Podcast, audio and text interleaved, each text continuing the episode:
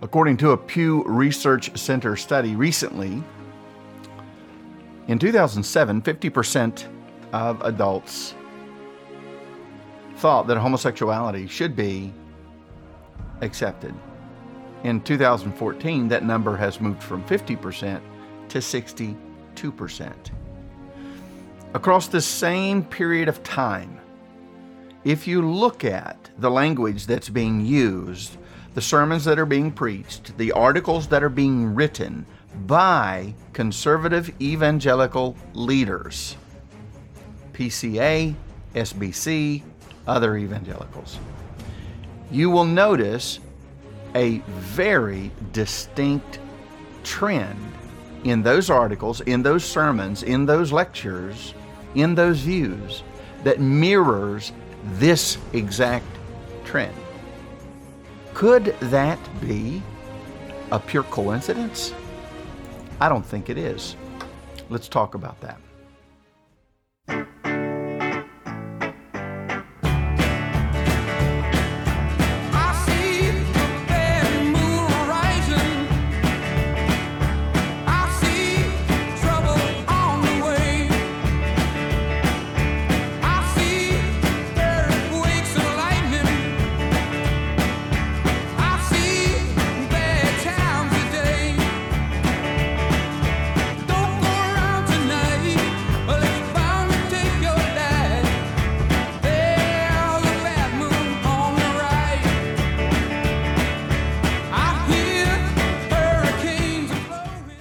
Today is April 6th, and this is episode 18 of the Reformed Rant. I am glad you're listening. Today I am ranting about being transformed, right? Being transformed into the image of Christ and not being conformed to the culture that is around us. Romans 12, 2, the Apostle Paul said, And do not be conformed to this world, but be transformed by the renewing of your mind so that you may prove what the will of God is, that which is good and acceptable and perfect. That word conformed, if we look at it in the Greek, means to form according to a pattern or mold, to be shaped like something else. First Peter also makes this reference over in 1 Peter 1 14, where he says, As obedient children, do not be conformed to the former lusts which were yours in ignorance, but like the Holy One who called you, be holy yourselves in all your behavior, because it is written, You shall be holy, for I am holy. So notice you have two very contrasting states here. Do not walk according to the pattern of this world. Do not think like the world thinks. Do not be shaped and formed by the world, by the culture in which you find yourself. But instead, be transformed by the renewing of your mind. So, just a quick couple of things, and then we'll jump into today's rant. This word transformed in the Greek here in Romans 12 2 is the Greek word metamorpho, which is where we get our English word metamorphosis. It means to change inwardly in fundamental character or condition. So be transformed. And how are we transformed fundamentally? How do we go through this metamorphosis?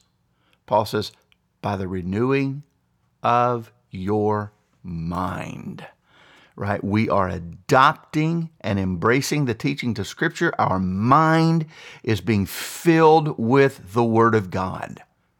This is how we are shaped and transformed into the image of Christ. And part of the issue in our churches today is that we have so many people who are not interested in that kind of a radical transformation. And this is driving these issues that we continue to talk about. You back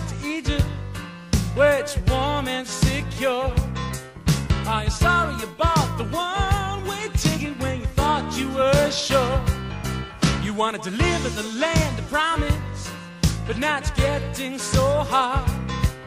Are you sorry you're out here in the desert instead of your own backyard?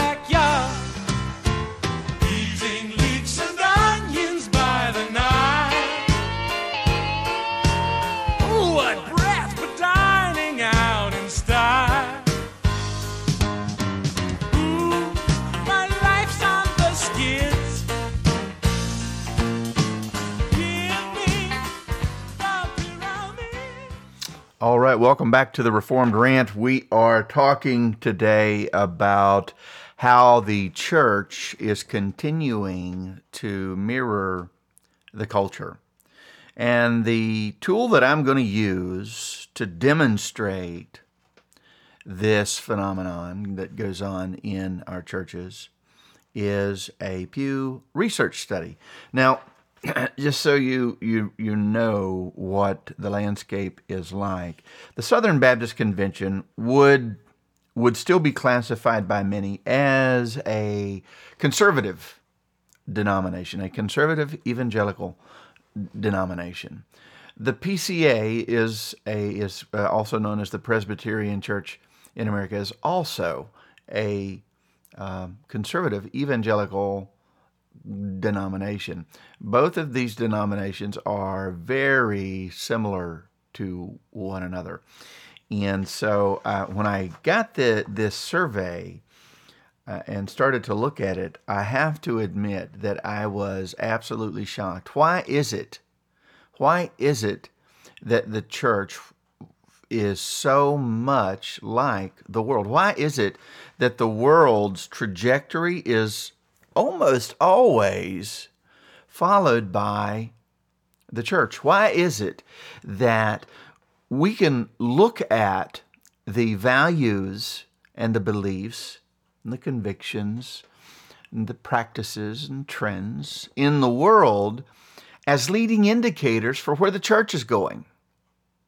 This should not be the case. If you look at ancient biblical Christianity, the church was counter culture.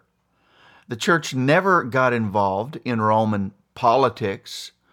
The church never got involved. I'm talking about the ancient church. I'm not talking about Constantinianism that came along in the fourth century or or any of the goings on in the church, any of the practices or beliefs that started to emerge in the church after the apostles passed off the scene. I am talking about the church as we can measure the, what the church ought to be. And the only way for us to understand what the church should be and to understand what the church should do is to look into Scripture, not into church history. Church history can be helpful, but anyone who is educated in church history and who has read church history and studied it will tell you this is not a reliable way to understand what the church ought to be, although there are uh, some components of church history that you that are useful in understanding how the church has, has looked at certain things.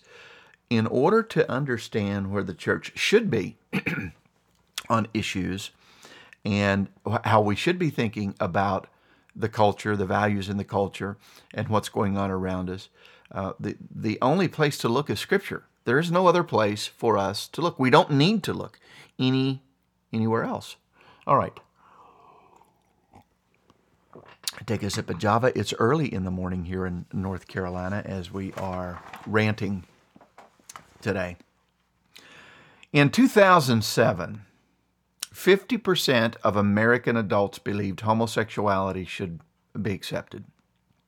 Now, for those of us in 2007, as we were looking at that number, we thought that was incredibly high. In 2014, a short seven years later, 62 percent. 62% say it should be accepted. So in seven years, this number moved, what, 22%? So this would tell us that if this same survey is conducted in 2021, it's not unreasonable to to expect that this number should be up to about 75%. So again, I said that when you look at the world and you see where the world is on these issues, you are probably in a good place to say, well, in just a, a few short years, that's where the church is going to be as well. Because that's that's how the church is operating. Now, I've said before that the reason the church is operating this way is because there are so many false converts in our churches. That's why. That's the reason.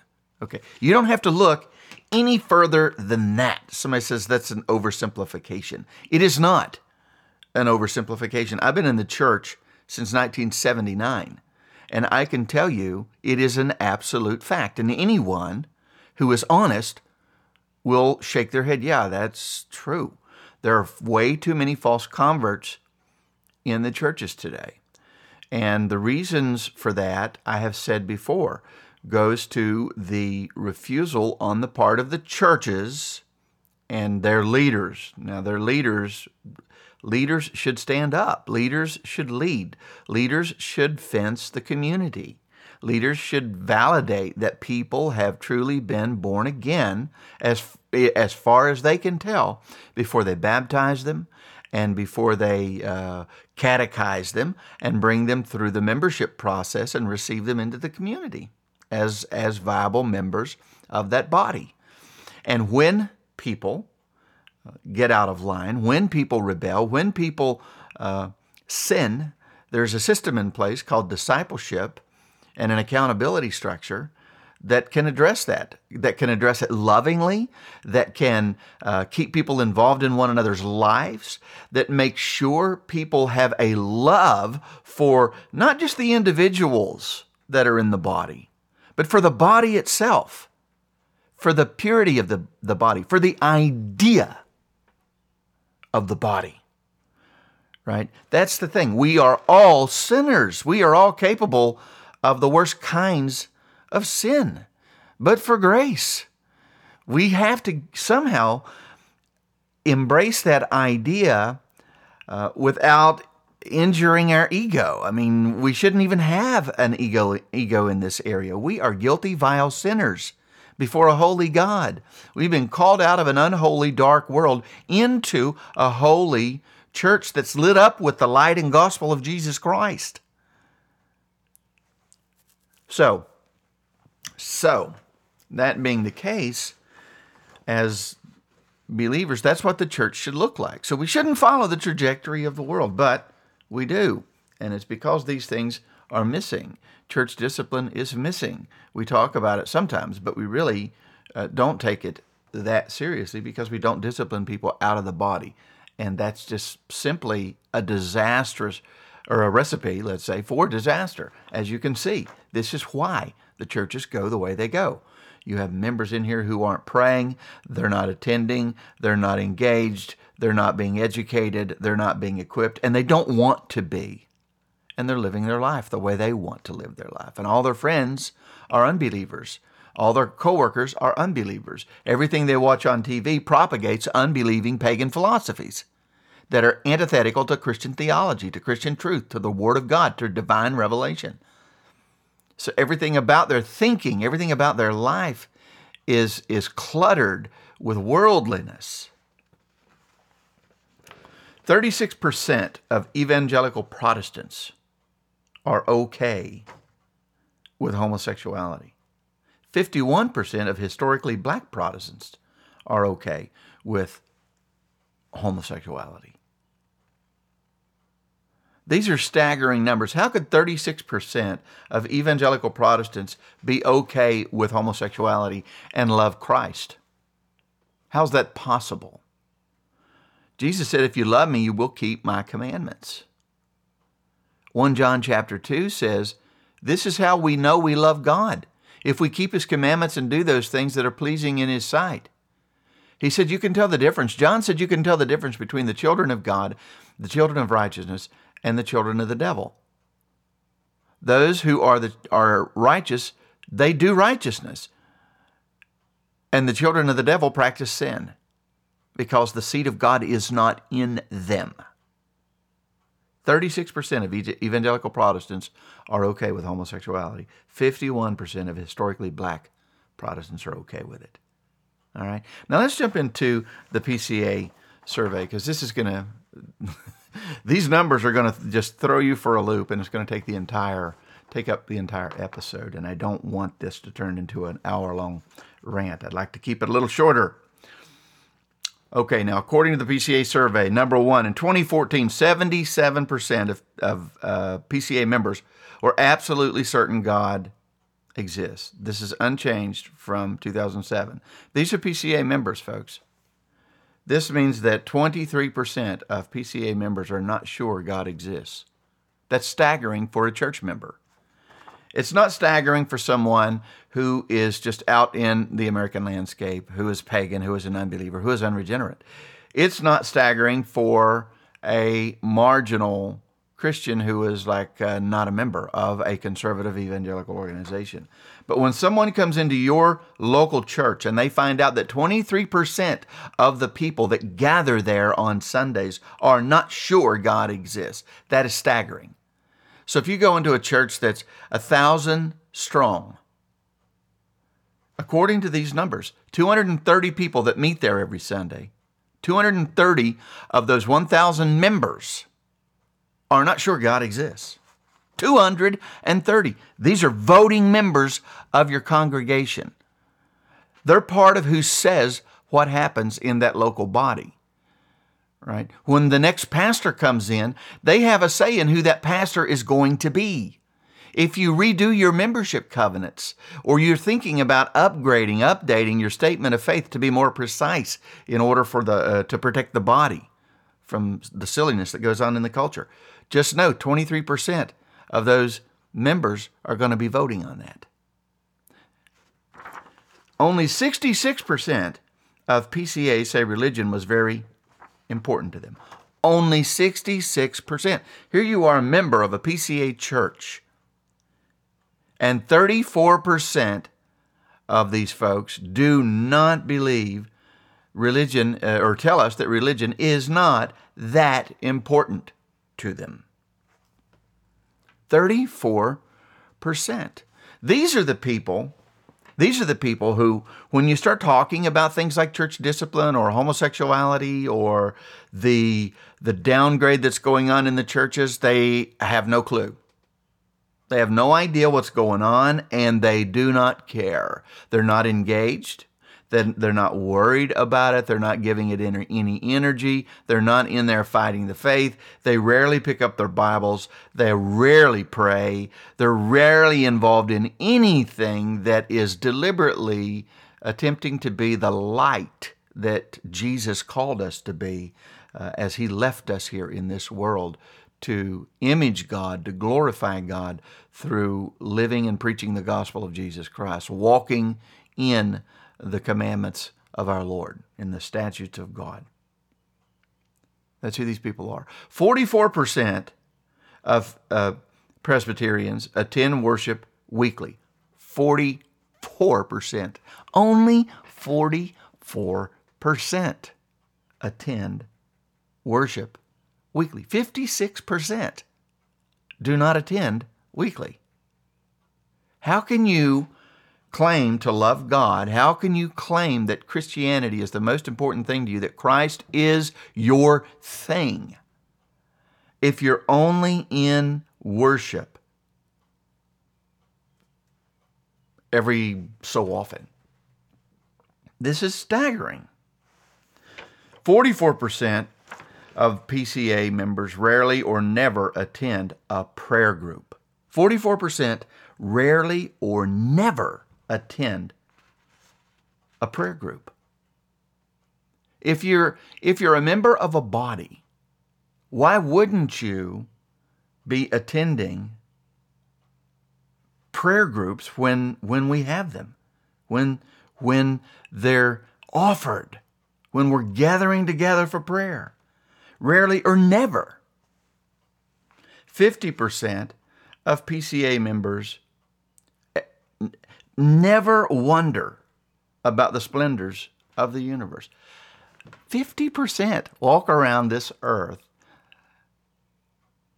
never ever wondering about the splendors of God's creation. What are these people doing? These are the folks who, on occasion, wander into church. They've adopted a moral system that mimics the principles and values of Christianity. And now, look, the reason, it, the reason, let me say this is, gosh, I, the reason human beings do this is because we're created in the image of God.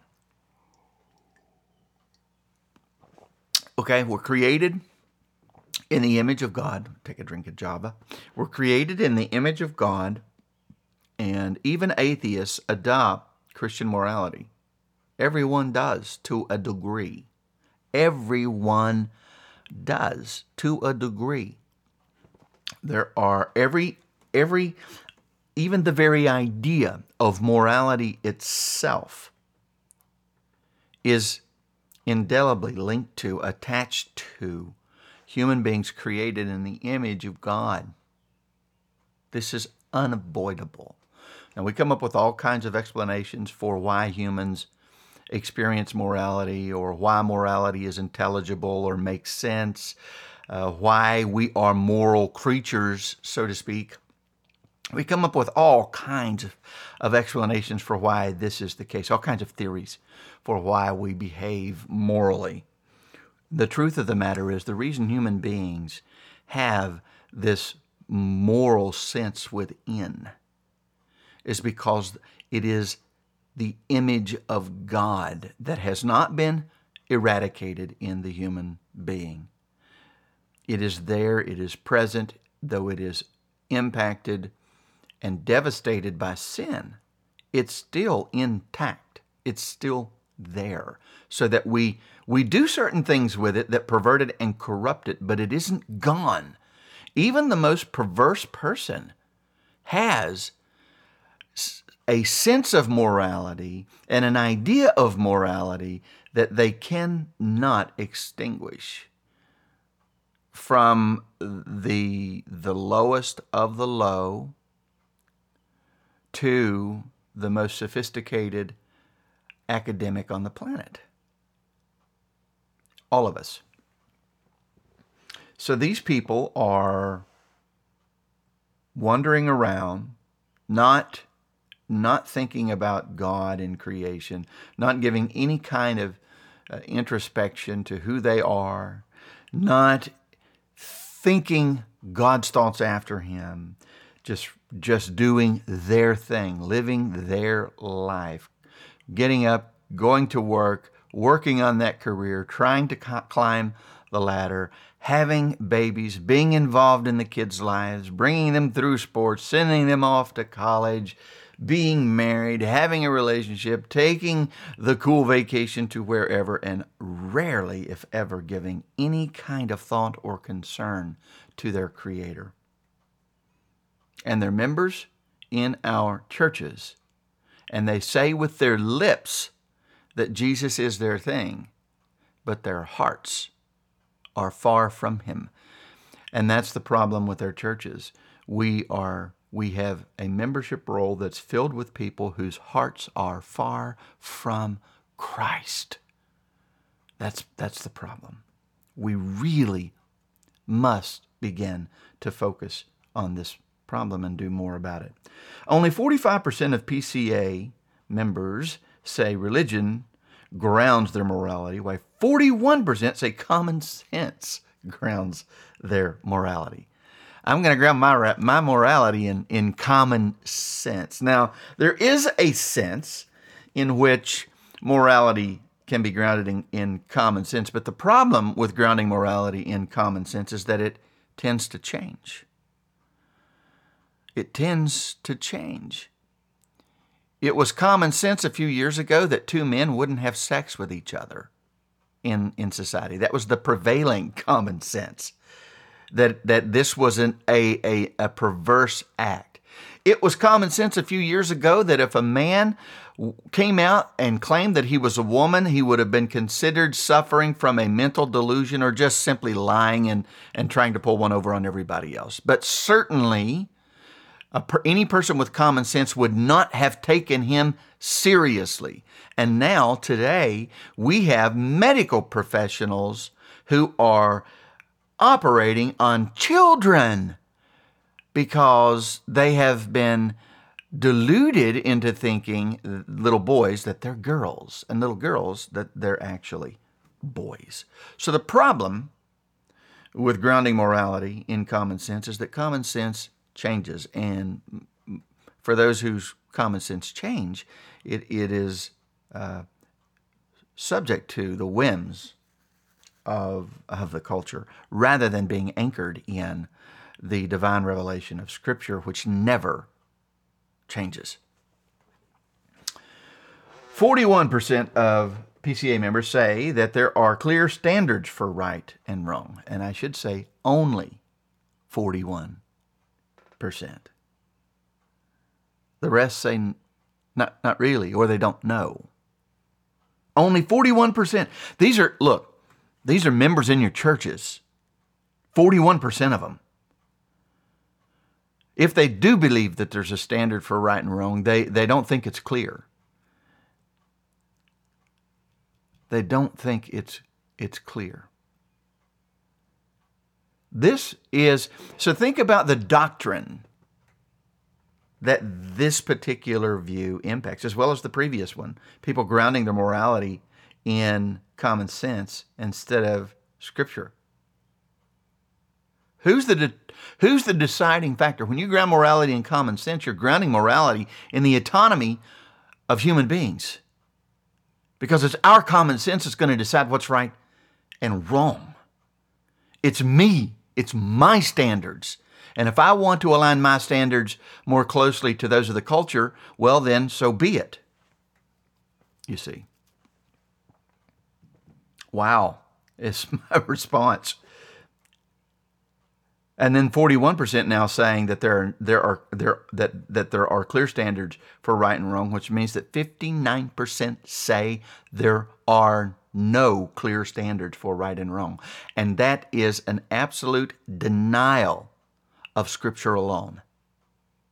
And the denial of Scripture alone should lead to some sort of in, in, enhanced accountability and discipleship training for the person who claims it. If there's someone in your church that you know who actually believes these things, you have a responsibility, since you know they believe, they have this idea or this view that injures the doctrine of Scripture alone. You must go to them. You must uh, hold them accountable. You must hold their feet to the fire. You must bring in your leadership if they refuse to repent. Something has to be done. This is what we talked about earlier the purity of the body. This is loving them. It's loving them and it's loving the body of Christ. Only 44% of PCA read Scripture once a week. 44%. 31% rarely or never read their Bible. Oh my goodness. And that's not shocking given the last two statistics at all. Not shocking at all. It's clear that there's a problem with most, with many, mm, I'm not going to say most, with many, well, yeah, most. You'll see, you'll hear some numbers here in a second that truly would say, yeah, something's wrong with the PCA as a whole. Only 34% of PCA say that the, the Scripture is the Word of God and should be taken literally. Now, this isn't uh, from a exegetical standpoint. They're not using the word literal from an exegetical standpoint. Right. This is this is basically saying that only 34% of PCAs say literally that the Bible is the Word of God. Okay, that's that's really more the answer you're getting from people here, as opposed to someone saying, "Well, of course you can't take everything in the Bible uh, in a in an overly literal way, because you know there are things in the Scripture that." God doesn't have hands, God doesn't have eyes, and God doesn't have a mouth, and God doesn't have a face. Okay, so those things are, you know, uh, literary devices, anthropomorphisms. There's theophan- theophanies and all of these things that you have to account for the literary uh, devices that are employed in Scripture. That's not what this question is asking. This question is basically saying that 34% of the PCA uh, members do not believe that the Bible is literally the Word of God. 54% of PCA say abortion should be legal in all or most cases. 54% say abortion, murdering unborn babies in the womb, should be legal. That's the number that tells us something is desperately wrong with the PCA members' views of Scripture and of what Christianity actually is. You cannot be filled with the Holy Spirit and affirm abortion. You just can't. Now, I will say this there is a caveat. If a person is newly regenerated, they, they could very well be in a position where they need to be educated on, on the issue of abortion. But trust me, if that person is, if an, if an attempt to educate fails and that person hangs on to their view and that their pastors have been involved, a, a, serious attempt to equip and educate them on how to think about abortion, if that fails, then the person has to be turned out of the church. You must, you must communicate to that person that you have no good basis to receive their confession of faith based on this view here. Right? Have no good reason to believe that your faith is genuine if you believe it's okay to murder babies. Okay, 49% of PCA members say homosexuality should be accepted. Folks, 49% of the PCA membership says homosexuality should be accepted. What are those pastors doing? What are they doing? Look, here's here's part of the issue, guys. I'm going to say this, and, and we're getting close to wrapping up. But if if you're a pastor and you're preaching the gospel of Jesus Christ, you cannot Sunday after Sunday after Sunday, you cannot work through Scripture and not tie what you're preaching into what's going on in the culture. Right now, our pastor is an, uh, is an expositional preacher. He works through the text. And that's, I think, what every pastor ought to be doing working through the text and letting the Bible, letting God's revelation speak to the people, right? And then you take that revelation, where, wherever it is that you're at, and you help them apply that to what's going on in the culture. You make the connection. And in the case of, of homosexuality, and in the case of feminism, in the case of, of the Bible being the Word of God, in the case of, of divine creation and God being sovereign over all of His creation and human beings being created in the image of God, the culture has to be confronted from the pulpit so that the believers can understand and recognize where the culture's going wrong and how not to think like the culture thinks. That's called leading and feeding the sheep. We have to do this. It's not popular.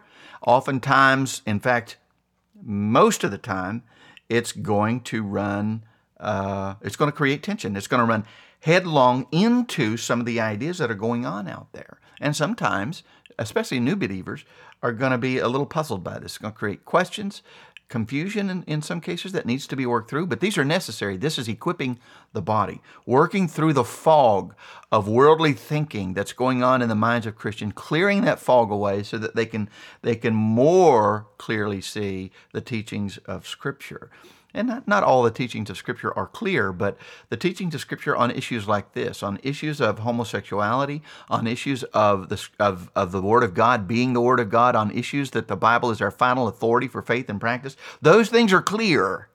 Not everything's clear, but those things are clear. Those things are clear, right? 40% of PCA members favor same sex marriage. So 49% believe that homosexuality should be accepted, and 40% favor same sex marriage. So here you have the divine institution of marriage that God put in place, God's created order, God's created order, His prescriptive order, His revealed order being tossed out in preference for what's happening in the culture, following along blindly with the culture. So we have to lift our voices The church has to know, pastors, where you stand on issues like this, and you have to help them. You have to bring them along. You have to teach them. And it has to be done firmly, lovingly, but firmly. You cannot communicate these things in, in a weak manner. It has to be firm, it has to be direct, it has to be clear, but it has to be filled with grace and love and truth because we're all sinners. You have to strike that balance between the two. You can't come across to pe- uh, you can't come across as if you're not a sinner, as if you're perfect, as if you don't have your own sin in your life that you struggle with. You can't do that. You have to be direct and it has to be positioned as the word of the living God who owns all of us, who is over all of us, to whom we all must submit, the one that we all must acknowledge is our Creator, and He is holy and we are not. That's how it has to be positioned. It can't be, you know, how dare you uh, think this way or be this way as a, as a person, as a Christian. No one would think this way. That can't be the approach. Now, on the flip side, if that person basically, um, you know, for lack of a better term, kind of tells you to stick it in your ear, that they're they're going to continue to believe that homosexuality should be acceptable, that same-sex marriage should be fine, and that that these views that you're telling them uh, is are antiquated and outdated, and that they're really based on the bias of authors of Scripture. Well, now you've got a situation where you can tell the person that uh, no Christian uh, who is filled with the Holy Spirit uh, would reject the teachings of the Holy Spirit. No Christian who is filled with the Holy Spirit is going to reject the teachings of the Holy Spirit on these matters. So the rejection of the teachings of the Holy Spirit in Scripture on these issues is an indication that the Holy Spirit is not present in that person's life.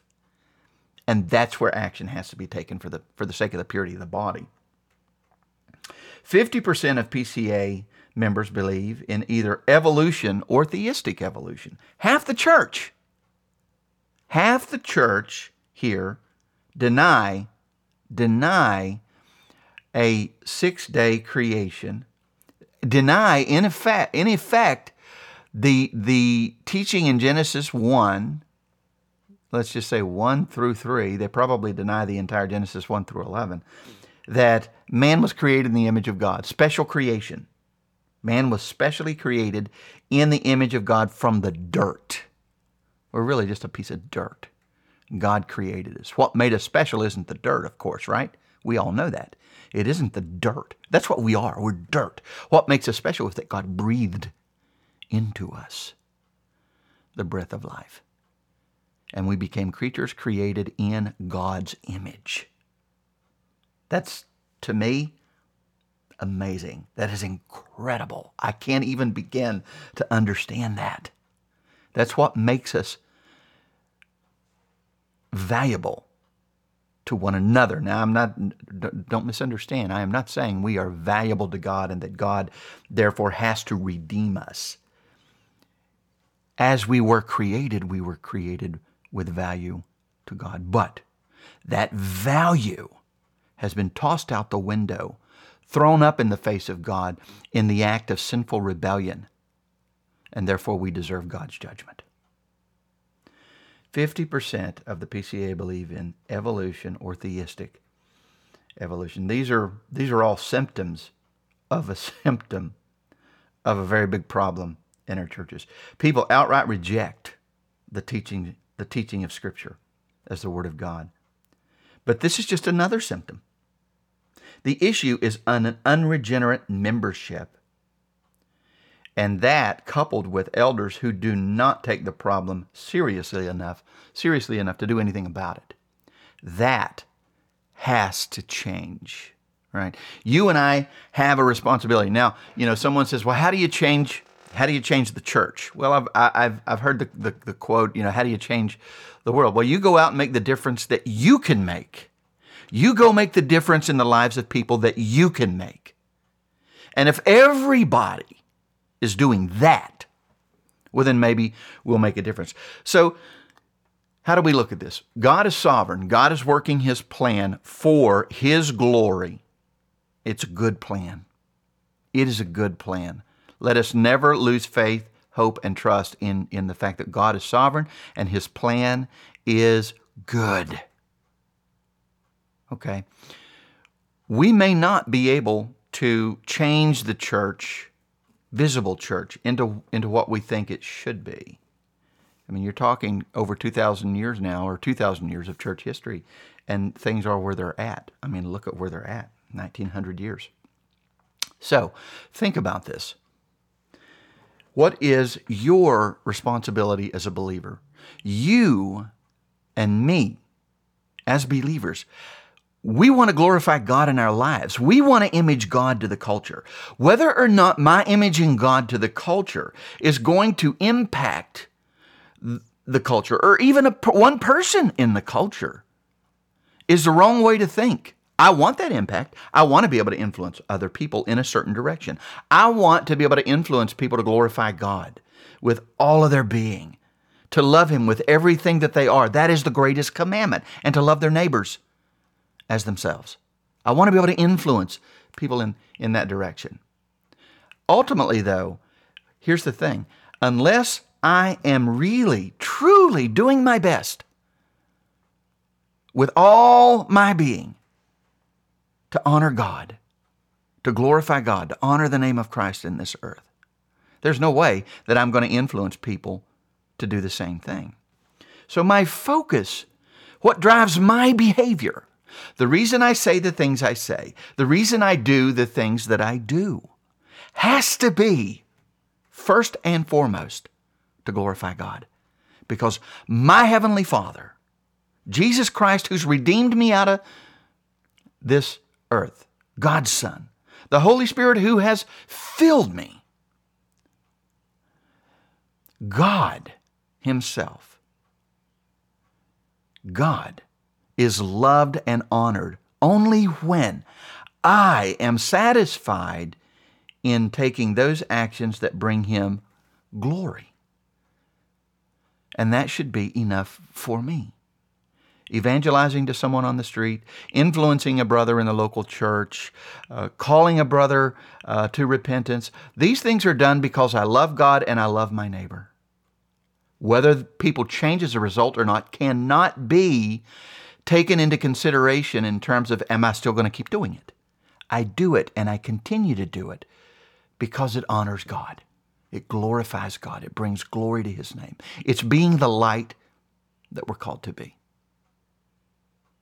That's how we should look at this. That's how we should think about it. All right, guys, listen, thank you for listening. Uh, I hope you have got something of value from this, this program. Um, I want you. I would. I would hope that you would continue to keep listening. If you have um, any any uh, comments, you can. If, and you're listening to the Reformed Rant on a mobile device, you can leave a message right there in that app uh, on the mobile device. I think it's in Anchor, it, it, which is the app that most most folks use.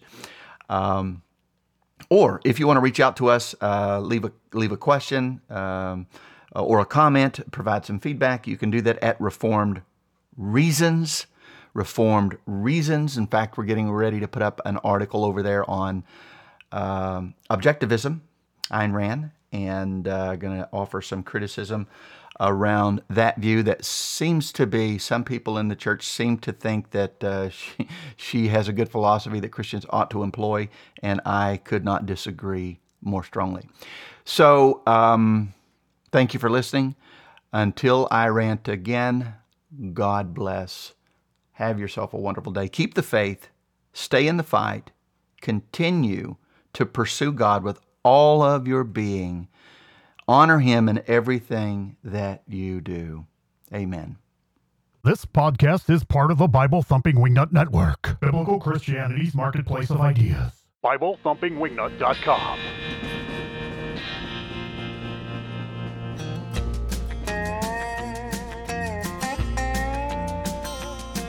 There's a long black train coming down the line, feeding off the souls that are lost and crying. Rails of sin, only evil remains. Watch out, brother, for